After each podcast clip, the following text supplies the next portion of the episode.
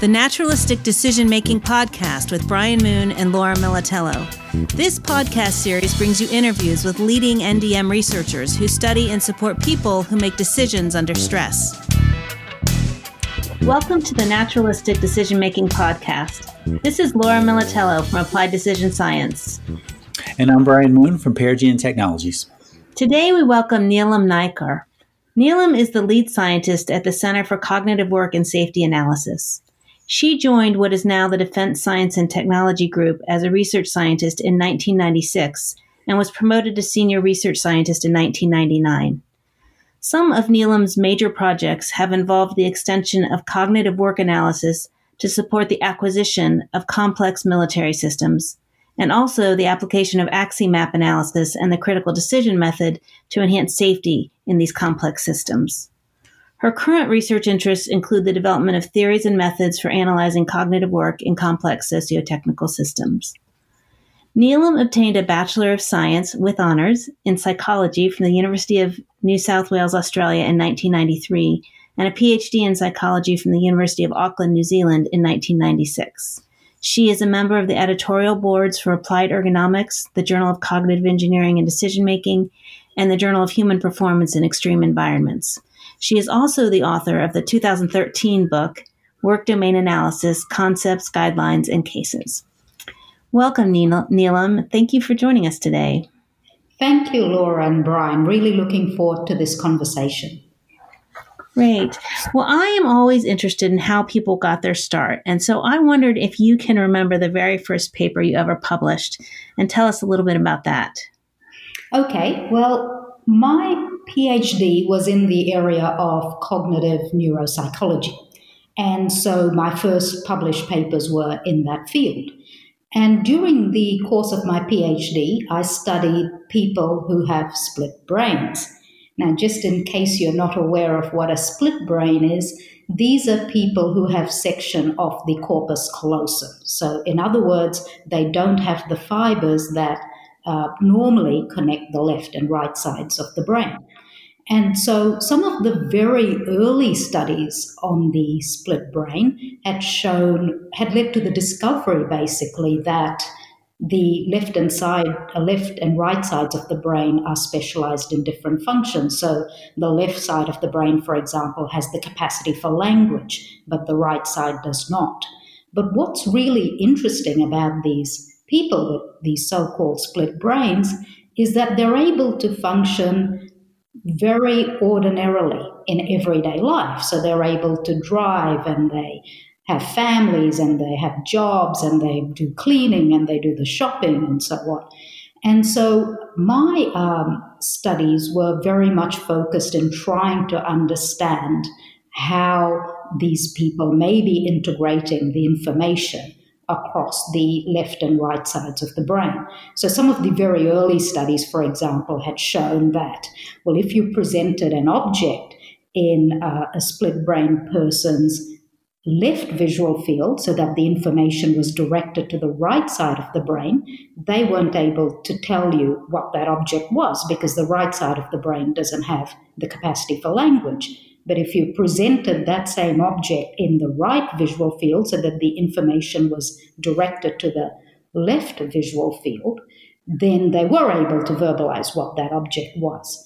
And so my studies were trying to understand then, well, if, if you know, there was, uh, you know, we could observe those sorts of evidence of information not being integrated across the two hemispheres with these sorts of studies, how were they able to function uh, very well in everyday life. And so my the series of experiments that I conducted, because it was very much a field in which we did lots of laboratory experiments. These uh, the experiments I conducted relied on this phenomenon of apparent motion. So basically, what that phenomenon is is if you flash two spots of light really quickly, one after each other, it looks like, it appears as though the, the light moved from the location of the first spot to the location of the second spot. So, what this meant was that I could present each spot of light to uh, different sides of the brain in these split brain people and asked them whether they could perceive the, the direction in which the light had moved, whether it had moved from, from left to right or right to left. And interestingly, those studies showed that they could, in fact, do that task just as well as people in the control condition who did not have split brains. But what was also interesting that if if I colored the flashes of light so that they were either both red or both green or one red and one green and asked people whether the colors were same or different, the people with split brains were unable to say so. And so, what this suggested was that at least some of the information integration was occurring through the subcortical fibers of the brain. So, fibers at the base of the brain, very primitive fibers in the sense that they were present very early on in evolutionary history. And what we knew about these fibers was that while they had the capacity to support the perception of motion, they, they did not have the capacity to support color perception. So that color perception obviously then came much later on in our evolutionary history compared to motion perception. So my first published papers were based around that set of experiments. That is fascinating. It truly is. I think it was a topic that was, you know, inherently interesting, and no one could fail to be interested, in, you know, in this subject area. And so that was enormously uh, motivating and interesting, and you know, sus- you know, I was able to sustain my passion in that PhD topic right throughout my PhD. Wow! And was it hard to find people to participate in these studies? Yes, so there are very few people with um, split brains. There's a group in Australia. There were uh, there are some people in New Zealand where I did my PhD, and then there were also uh, people in Los Angeles actually. So I got to travel to Los Angeles as part of my PhD to do some studies there. Wow, very interesting. Okay, so you did this fascinating PhD work and were successful enough to publish it. And then at some point made your way to naturalistic decision making. So tell me how you found your way to NDM. Well, just when I was uh, completing my PhD, so just in the uh, around the time that I was submitting my PhD uh, thesis for examination, an advertisement appeared on our notice board at the university in Auckland and it was an advertisement from the Defense Science and Technology Group saying that they had several positions throughout the, their organization. And it actually piqued my interest because it obvi- obviously was talking about very complex uh, real world settings.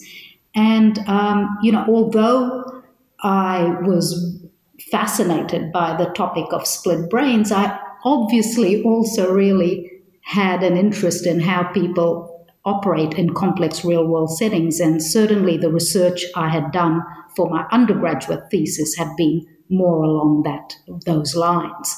And so when I saw this advertisement, I, I decided I would apply for a position. And actually, when I'd seen the advertisement, the deadline for applications had already passed. But I decided to write to the Defense Science and Technology Group and ask if I could submit a late application, which they allowed me to do and uh, and then I did an interview and was offered the job. And so when I arrived in Australia and started at the Defence Science and Technology Group, one of the uh, first tasks I was given was to look at three dimensional uh, visual displays or perspective displays. And the question was would it lead to better performance in military operators compared with two dimensional visual displays or plan view displays? And so, having been trained in experimental psychology, I promptly set up an experiment to answer this question. And so, I had uh, one condition where uh, military operators, so I used real military operators in my experiments, and so uh, sometimes they used a, a three dimensional perspective display, and other times they used uh, the standard conventional plan view display. And what I found was that irrespective of the condition, which type of display they had, they all performed really badly. And so I thought, well, you know, either the security of the nation is in grave danger, or there's something really wrong with my experiment. And I think over time, I arrived at the realization that I had set up the experiment in a way that basically stripped these people of their expertise or their experience that they weren't able to think and act and behave in the same ways that they would do in the real world or in the natural world. And I, I, I, just thought to myself, I mean, what am I doing looking at technologies for people, you know, whose work I don't even know what they do and, and how they do it? And so I started to look into that, and that is how my interest in work analysis techniques began in frameworks like cognitive work analysis and knowledge elicitation methods like uh, the critical decision method. That is a great story. Um, it must have been sort of frightening uh, at the beginning, though, as you're getting the data and wondering what what what what's going on? It truly was. Yeah that's a, a, really good point and i i feel like as a, a researcher just starting out your career um, it probably took some humility on your part to not just uh, um, kind of accept that the experiment ought to have worked and there must be something wrong with them you know? I think uh, you you're it kind of speaks to your own humility and your own curiosity that you really wanted to get to the bottom of it and we were willing to kind of acknowledge that what you had designed maybe wasn't the right way to answer this question. Well, thank you for saying that, Laura. I must admit I hadn't thought of it in that way, but um, yes, I certainly realized that something was wrong and not and that it wasn't with the military operators. Yeah. So I'd, I'd, like to hear a bit more about your uh, role in the Defense Science and Technology Group.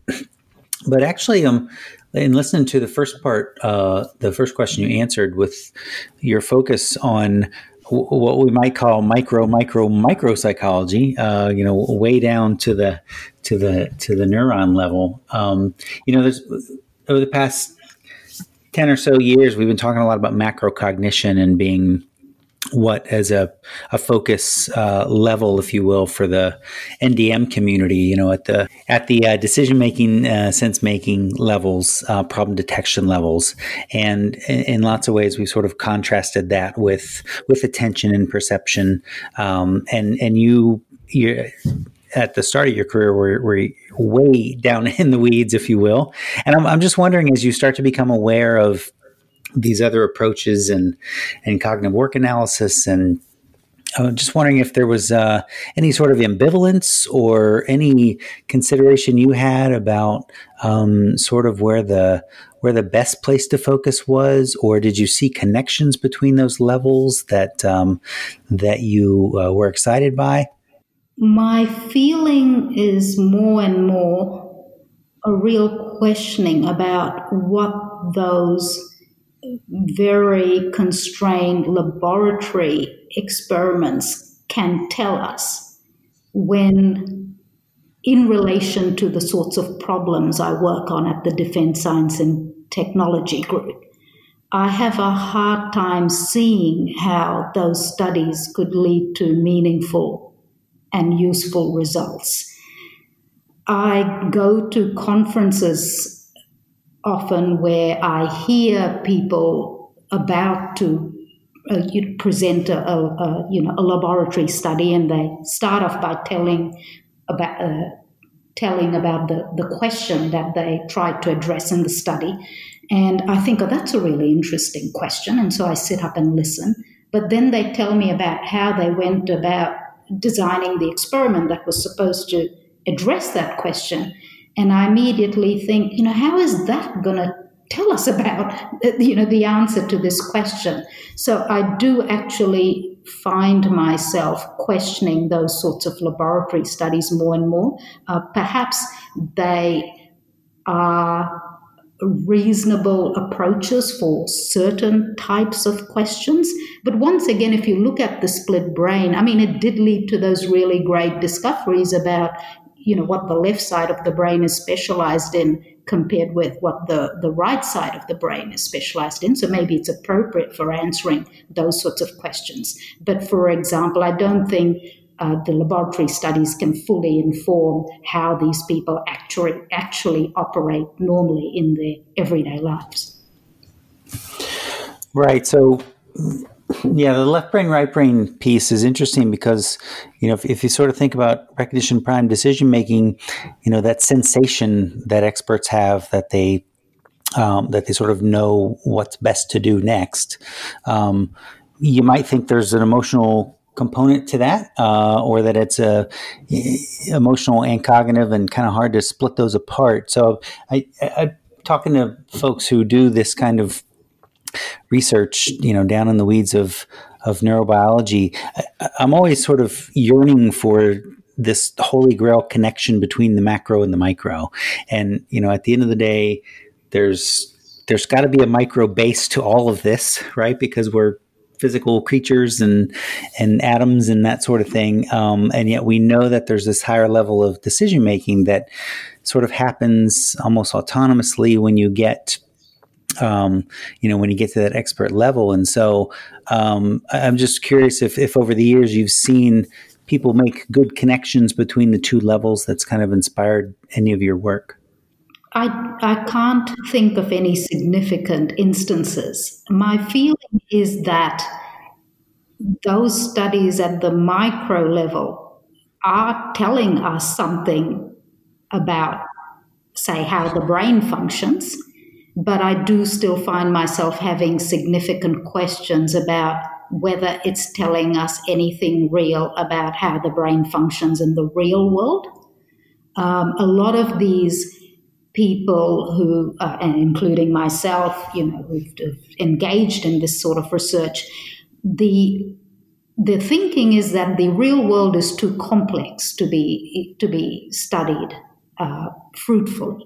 And so they, you know, decompose the world into smaller and smaller components and they try to address questions that are directed at those little components. And the thinking is that one day we will be able to add up all these little bits of knowledge and build up that understanding of the full world and its complexity.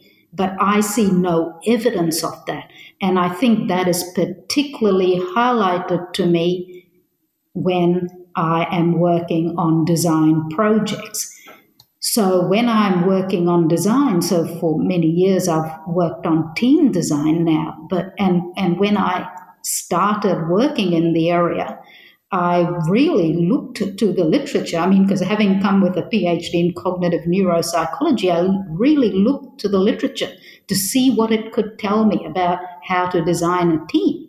And despite the fact that there had been decades of research on teamwork, I don't think anything could really inform how to design a, a, team for a complex military aircraft from scratch. And I remember looking through lots and lots of papers early on, and there was actually a chapter in a book that uh, I, you know, that I might have been made aware of on the internet, and it was called Team Design. So I didn't have this book, so I very excitedly, you know, requested a copy from our library, anxiously waited for this book to arrive, and then one day it arrived, and the library sent me a notice, an email to say that it arrived. So I rushed down to the library, got this book, brought it into my office, sat down, opened up to the chapter on team design, and it said, Step one, form a steering committee. so, uh, you know, I have found that despite the decades of research, even in the human factors area, that sort of research that has been done on uh, in more, you know, laboratory-based settings haven't offered me too much in terms of how to go about designing a, a team for complex military systems. Right. Yeah, I guess uh, I don't know. There's just this yearning, sort of, for this discovery that's going to connect these two levels because intuitively it seems like they should be connected. Um, but but your your experience and I think is similar to others who have uh, had had insights at both of those levels, but not really seen the connection. Okay, um, that's interesting to know. Yeah. So, so enough of my uh, rabbit hole. Tell us about your current role at the uh, Defense Science and Technology Group. Well, my current role is uh, described as a research specialist role. And that is actually quite a, a meaningful description for me because what it signifies to me is that I'm not required to manage people administratively, but I'm fully expected to, and I do mentor a number of junior staff. And similarly, I'm not required to manage budgets or people to achieve client requirements, but I am expected to, and I remain, you know, strongly committed to and motivated by defense or client problems. So, to tell you the truth, this is in many respects my dream job because when I met uh, my partner Russell many years ago, he had said to me, you know, he had always wished he could be a gentleman scientist like Charles Darwin. So, Charles Darwin was somebody who was independently wealthy, but, you know, chose to spend his time doing research and make you know, exciting new discoveries. And I've always thought that this job that I have at uh, a DST group is probably the closest I could come to being a gentlewoman scientist. So even though, you know, there have been periods in my career where I've have carried a, a high administrative and management workload, for a large part of it, I have effectively been paid to read and write and think about really cool problems all day. And I have had the environment created for me to enable me to do that well. And that's something I'm really grateful for. That does sound fabulous. so I am wondering if you reflect back on your career, is there one project that stands out as particularly fulfilling? Well, that is a difficult question. But if I had to pick just one, I think I'd pick, pick the first one where I worked on crewing concepts for our airborne early warning and control system. And so on that project, I used cognitive work analysis to develop a crewing concept for this future first of a kind system. And uh, the, the, crewing concept we, we, developed, so my colleagues and I using cognitive work analysis, was accepted by the Royal Australian Air Force. And so that was obviously really fulfilling. But one of the reasons I would pick that one out is when I look back at that, I marvel at my naivety, you know, as I went into that project and at the same time the confidence that goes with that naivety because you know i had i had very little experience in work analysis at the time. You know i'd come to the defense science and technology group with a phd in cognitive neuropsychology. I had never developed a crewing concept before let alone one that anyone had accepted. And i had very little knowledge of the military domain. And yet i remember quite confidently announcing to some Air Force personnel who were visiting us that, you know, they had mentioned that they needed to work out what was the best crewing concept for this aircraft. And I said to them that my colleague Brett Pearce and I would uh, work on this problem. And, you know, Brett at the time didn't have that much more experience than I did. And so I remember after we briefed the Air Force personnel on this, going back into my office, and Brett saying to me, uh, Neelam, so how are we going to do this? And I said, yeah, you know, I don't know, but, but, but we'll get there. And, you know, I look back at that and just, just marvel at that because I think if, if I had known all the challenges and difficulties that lay in the path ahead, I might not have ever made a start. And so, in hindsight, I actually think preserving that sort of naivety is important even as one goes on, you know, and then later on in the career. And that's something I have actually strived to do, to preserve that sort of naive approach and the, the sort of youthful confidence that goes with that, which actually becomes harder as you get older and ha- have more experience in research. It's true. It's almost an act of faith to think um, I have these methods. This is a really hard problem. I don't know the answer, but I, I, I think I'm going to be able to learn something useful here. Absolutely. There's a sense of belief and, and maybe a sense of optimism right. to have, I think, working on these very complex problems. Yeah. So, how did you learn about work analysis? Did you read on it, or um, it wasn't part of your studies, right? No, no. It definitely wasn't part of my studies at all. I think I did largely achieve it through reading. And, you know, I am a really big on reading, and I think I almost learn best that way. And so I did spend, you know, uh, many years uh, reading and trying to understand the details. But I was also required to apply my learning pretty much as I was going along. So perhaps it's a mixture of reading and being uh, forced almost or required to apply that, that learning on, on real complex systems as one is going along. I'm just uh, thinking from memory, it seems like a lot of the early writing about uh, cognitive work analysis focused on um, uh, things like troubleshooting a photocopier or um, a kind of uh, made up world where all the um, constraints were known. Um, and and you really kind of dove into this world with lots of uncertainty and lots of variability and highly dynamic. Um, uh, so, so, even as you were learning the methods, you were extending them. I guess that is true in a sense because certainly there weren't very many examples of cognitive work analyses and these sorts of techniques being applied to the scale and complexity of the systems uh, that I was working on.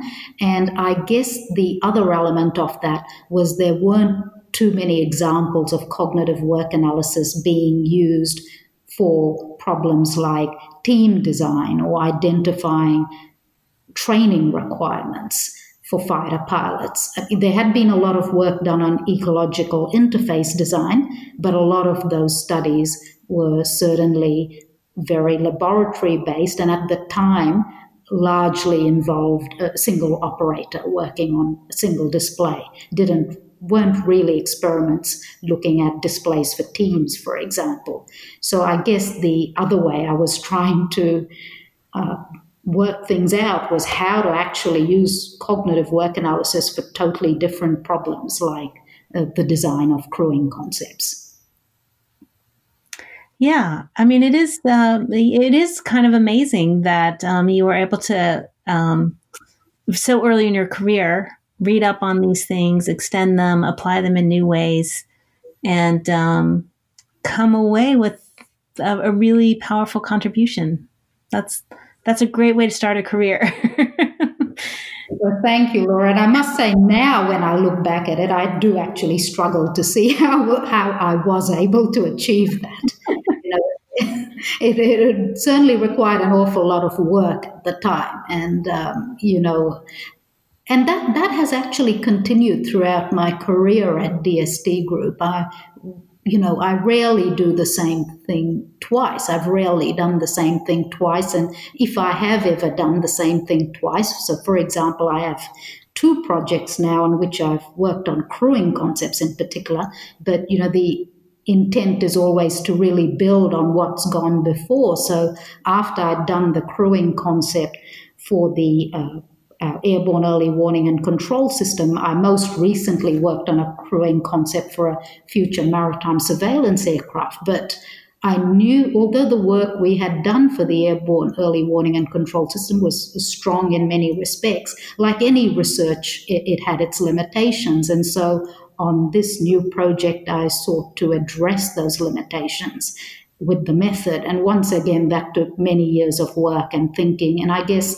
the beauty of working at the Defense Science and Technology Group is we are involved very early on.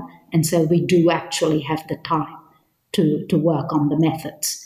And so um, as a result, we not only developed a crewing concept that was once again accepted by the Royal Australian Air Force, but it also led to a new uh, modelling tool for cognitive work analysis, which we've called the diagram of work organisation possibilities. So that too has been really rewarding, but difficult and challenging.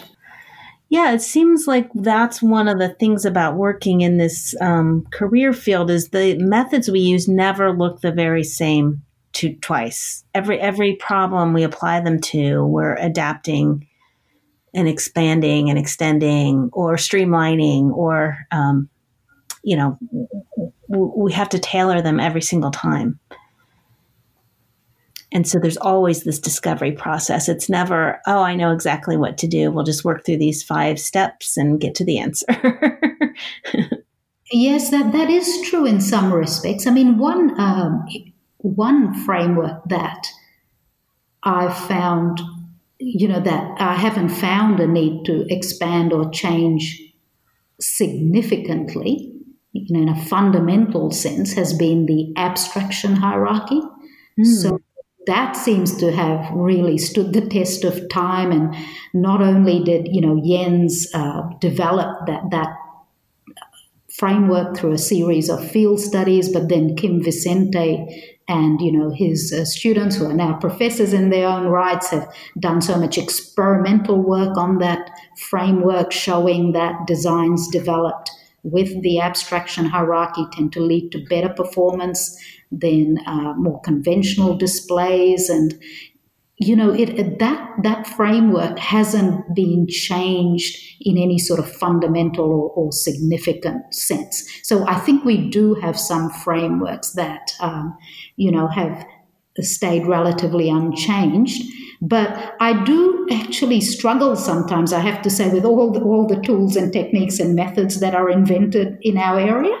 And, you know, so I, I, remember even when I started, it can be extremely confusing to know which one to select and which one to pick. And so you do sometimes wonder whether, you know, what, what that is reflecting, what, you know, whether it is just pushing the boundaries to improve our methods or whether it depends on specific analyst preferences or you know the particularities of a, a, domain. And so there's a real challenge there because of course if we could arrive at a stable framework it would be much easier and quicker to come up with good designs for these really complex problems but we, I agree with you. We do seem to have to do a lot of tailoring, and then that involves a lot more work and time. Sure. Yeah. Yeah. Interesting. So, what is the most exciting thing you're working on right now? Well, they're actually, I'm involved in two major projects right now, and they're both exciting in their own ways. But one of them is uh, the problem of advanced intelligent technologies and the potential of incorporating it into predominantly human workforces in the future, the potential of incorporating those sorts of technologies into predominantly human workforces in the in the very long term future I'm talking about. And what what the work is about is essentially the realization that when you are focusing on or looking at the possibility of such radical transformations to the workplace that it doesn't make sense to simply just focus on the level of human interaction with technology in the workplace. That there are a whole lot of other really important questions to think about, like what kind of society do we want to live in? Uh, what kinds of uh, legislative and regulatory frameworks will we need to have?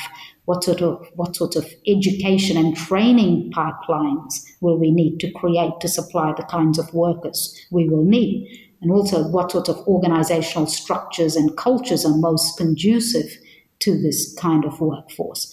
And so, the, some of the work we're doing now is currently examining uh, this issue from all the, these different angles. You know, right from the uh, so looking at the whole entire socio-technical system, uh, you know, taking a much broader approach, starting from the societal level needs and issues to the government policy imperatives on education and employment that would be needed, and uh, the legislative and regulatory frameworks, as well as the uh, organizational and human needs, and coupled with the potential of emerging technologies, which are being developed faster than we can speak almost.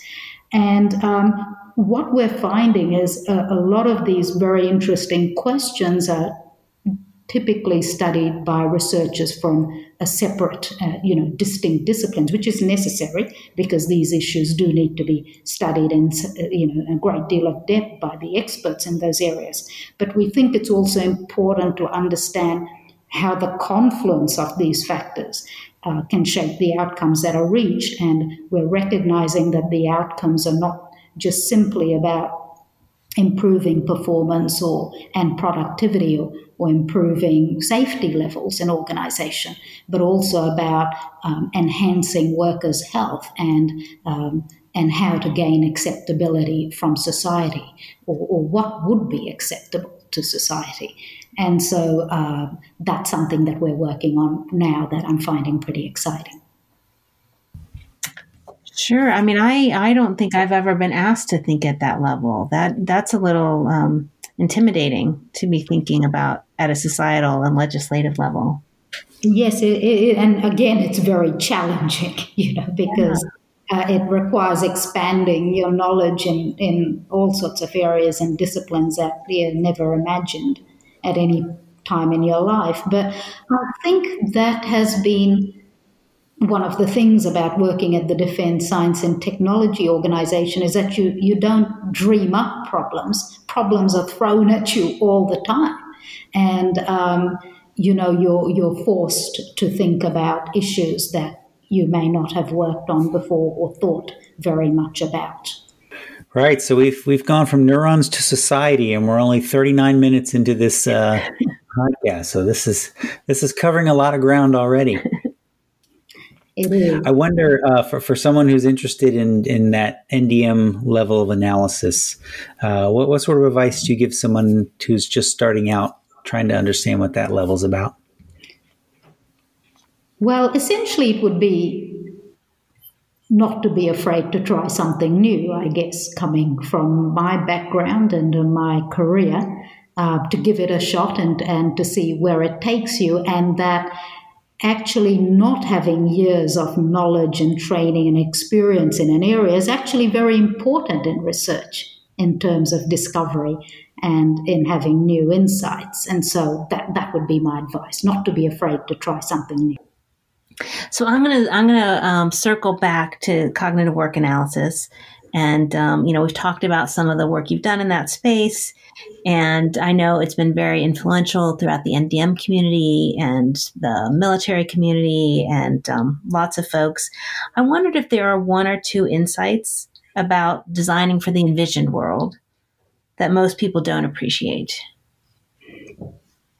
Well, I think a, a key insight for me is that when you're designing for an envisioned world, it's very difficult to be sure about the details of the technologies in, in that envisioned world because they're still emerging. And as a result, it's very difficult to be sure about the details of people's behaviors and activities and cognitive strategies in interacting with those technologies.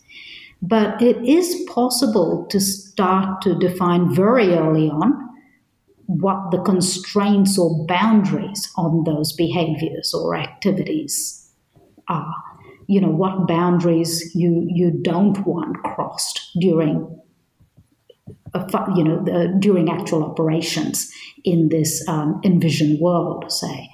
And um, what those boundaries do is essentially rule out some possibilities for how work can be done in that envisioned world, but they also incorporate or bound a very large number of possibilities for how people can work in that envisioned world. And so the idea becomes to design to support those possibilities.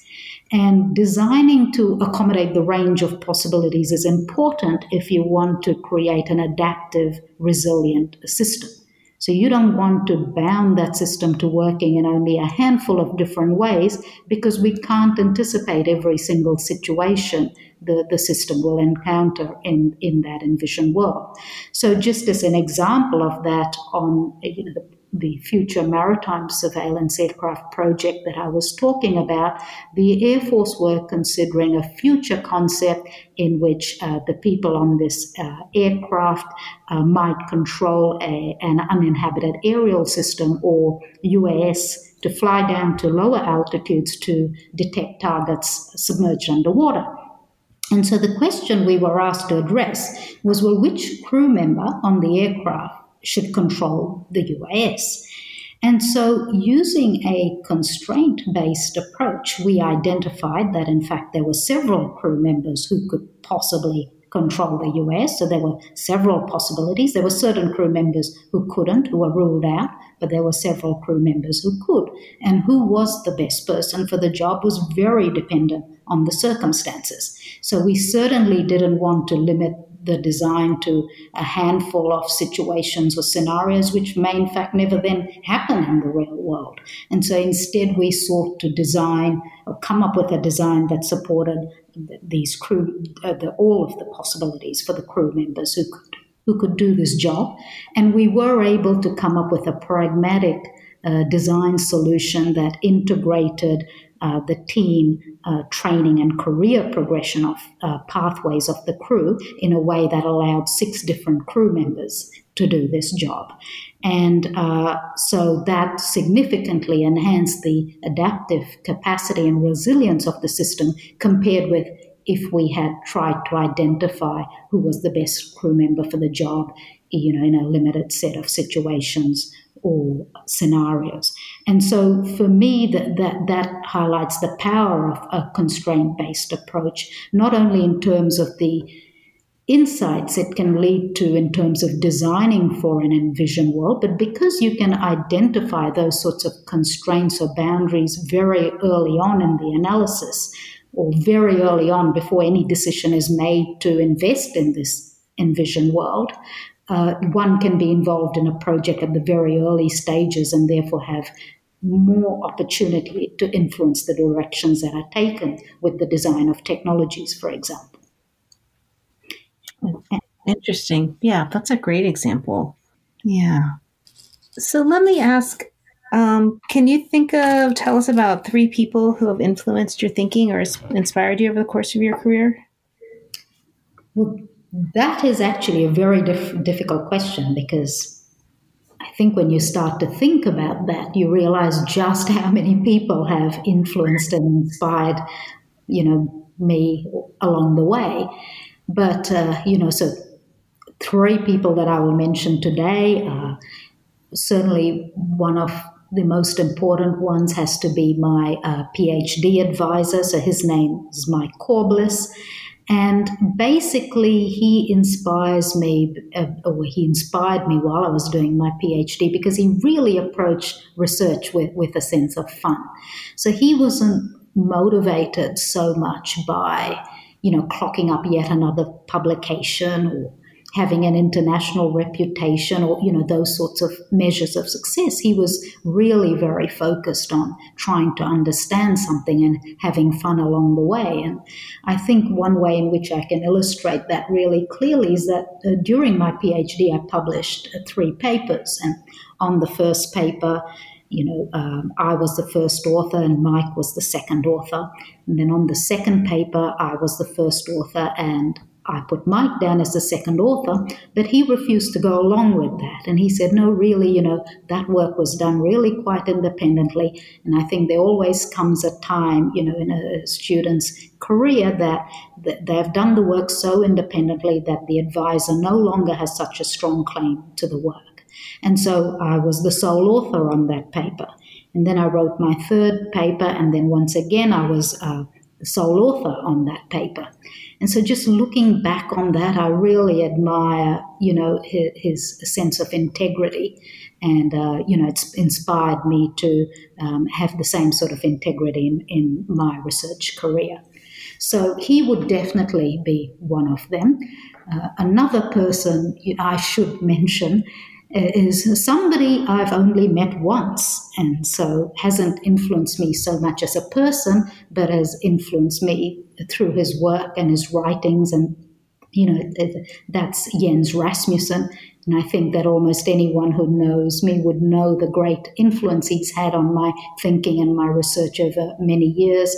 And he continues to have that influence. And, um, you know, when I first started reading about Jens's work, uh, I had the feeling that even though you know I had studied psychology throughout my you know, time at university, I was actually learning more about people and how they behave. Uh, compared with the whole of my psychology degree. And I think that that was because Jens was largely writing about how people work in complex settings in, in, a way that resonated with me.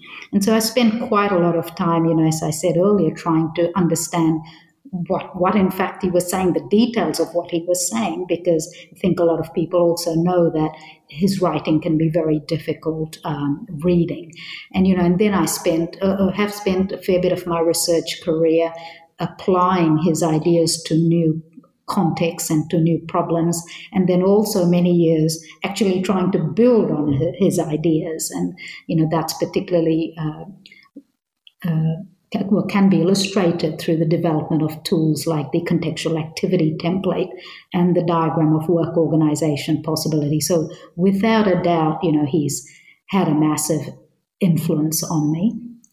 And I would also, in that cognitive work analysis context, like to acknowledge Kim Vicente. Um, he inspired me by well, he has a massive number of publications. The quantity is is huge, but what really inspires me is the quality of all that work. I don't think I've come across any paper of his that I thought, well, you know, it wasn't quite up to the standard as some of the others. You know, they all just have this incredibly uh, high level of quality. So he never sacrificed or compromised on the quality. And so that has inspired me to uh, achieve, um, you know, or to maintain a high level of quality in my work. And but I can never hope to achieve the the sort quantity he was able to produce. And so I definitely want to mention him. And if I may, I would like to mention another person. And uh, and and that is, uh, you know, someone I've known throughout my career and has inspired me all along the way. But I find I'm actually thinking more and more about his ideas now, and uh, you know, they're influencing uh, me more and more at this later stage of my career, and that is Gary Klein. And, you know, everyone talks about Gary's humility and his insights, and certainly always seems to be two steps you know, ahead of everyone else on almost any topic one can imagine. But I particularly wanted to mention Gary for his open mindedness and his generosity. So I think we would all remember a time when, you know, cognitive work analysis and cognitive task analysis were pitted against each other a lot. So, you know, which was the better approach and, and so on. And although Gary worked predominantly on cognitive task analysis and I worked predominantly on cognitive work analysis, he always, uh, you know, made time available to speak to me and always gave me opportunity to speak about my work. So, for example, I remember he was instrumental in inviting me to give a keynote address at one of the naturalistic decision making conferences, which, you know, gave me a very big audience for my work. And so I'm truly inspired by that sort of open mindedness and generosity as well. Nice. That's a great, a great group. I wanted to circle back to Kim Vicente. One of the things, just to add, one, one of the things I really admire about his writing is um, that it's so clear. Uh, so I just, I did not grow up in a cognitive work analysis tradition. Um, and as you said, some of the writing is very dense, but I feel like Kim has made this really accessible, really clear. Um, and that's been a huge contribution. Well, really clear and and engaging, I think. So, yeah. you know, when you're reading his work, you immediately feel engaged.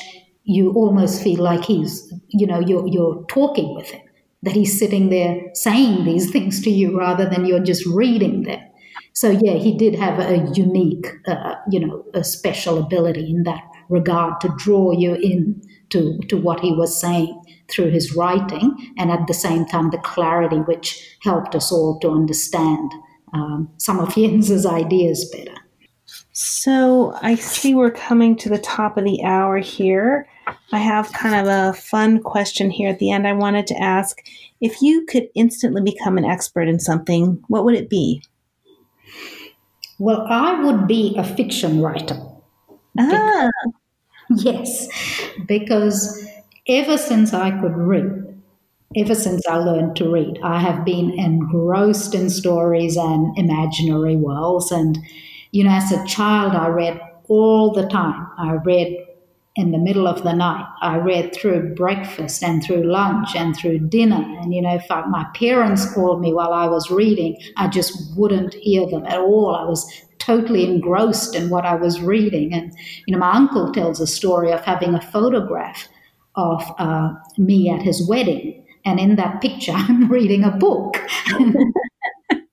but, you know, now I'm, now I'm an adult and I actually have to behave myself more often. And so I don't actually indulge myself in, in that uh, way anymore, but I, I, do still read myself to sleep every night, and I still read in the middle of the night too, I have to say. I would be a fiction writer. Wow. Is there a genre, murder mysteries or fantasy or science fiction, or is there a. No, not really. I do read very widely and broadly. So, no, I don't think I could uh, pick up a genre. Okay. Nice. Well, thank you, Neelam, for speaking with us today. It has really been a pleasure. Thank you, Laura, and thank you, Brian. I've really enjoyed myself. So, on that note, thank you for joining us. For the NDM podcast, I'm Laura Militello. And I'm Brian Moon. Learn more about naturalistic decision making and where to follow us by visiting naturalisticdecisionmaking.org.